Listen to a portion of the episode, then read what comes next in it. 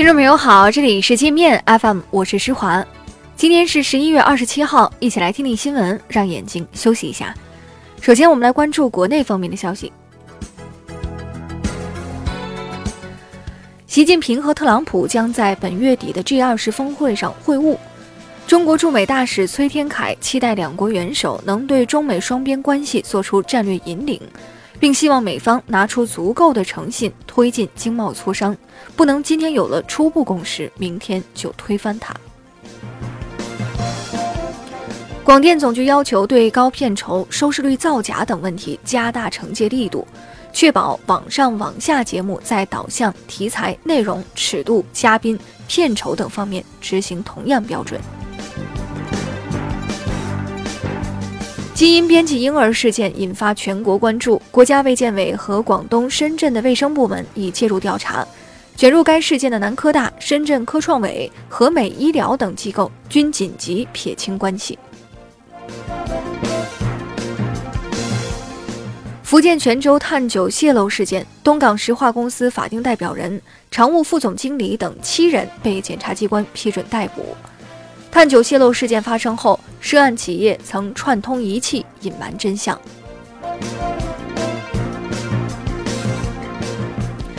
一些微博大 V 受一名在日本的中国籍媒体人邀请，前往日本帮助日方宣传福岛食品安全，遭网民痛批是为福岛核污染产品洗地。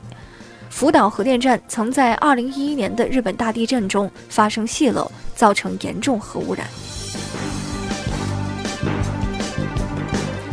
上海携程亲子园虐童案今天宣判，八名被告分别被判处一到一年半不等的有期徒刑。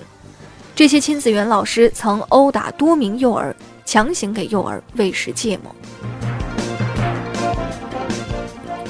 据市场机构预测，国内成品油价格本周五可能再次下调，有望跌破七元大关，重回六元时代。十一月以来，成品油价格已先后下调了两次。受贸易战等因素影响，特斯拉今年第三季度在华销量下滑百分之三十七，十月更是暴跌百分之七十，仅卖出二百一十一台。特斯拉此前宣布将 Model S、X 在华售价下调百分之十二到百分之二十六，但是消费者似乎不太买账。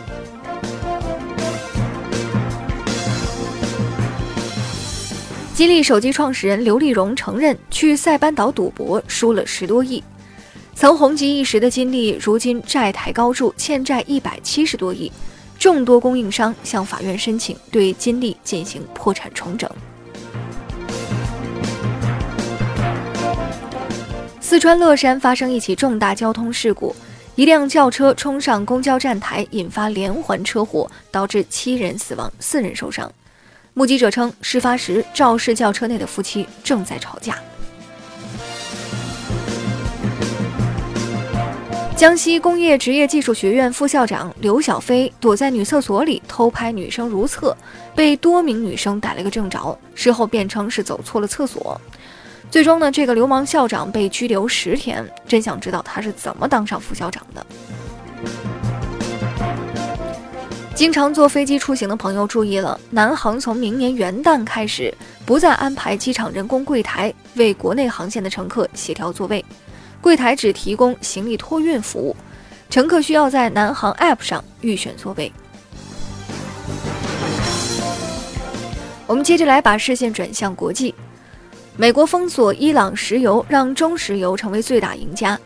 由于害怕遭到美国制裁，法国道达尔公司被迫将其持有的伊朗超大天然气田百分之五十的股份转让给中石油，让中石油在该气田的股份从百分之三十猛增到百分之八十。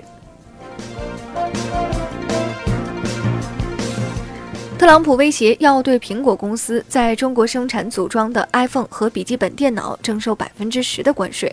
导致苹果公司周一股价在盘后交易中下跌超过百分之二，苹果老板苦不堪言。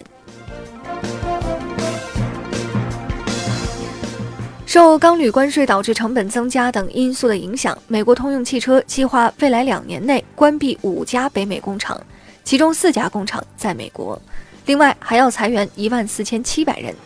川普对此非常不满，向通用施压，不准关厂。据俄罗斯媒体消息，一名法国参议院高官涉嫌为朝鲜从事间谍活动，被法国内部安全总局逮捕。据称，这名参议员被朝鲜策反，他可能面临三十年的刑期。去年暴涨百分之一千三百的比特币，最近迎来暴跌，仅十一天已跌百分之四十四，蒸发四百八十六亿美元，许多玩家因此破产。美国司法部怀疑比特币去年的暴涨受到了市场操纵。马来西亚总理马哈蒂尔说：“由于马来人太懒惰，马来很快会被越南等穷邻居赶超。”这番言论引发民众不满，有网民反驳说：“懒惰的不是老百姓，而是那些部长们，他们不仅懒，还不称职。” DNG 创始人辱华道歉后，意大利第二大报《共和报》出来为 DNG 打抱不平，声称中国人记性差，抵制不了多久。这家媒体这是还嫌事儿不够大啊！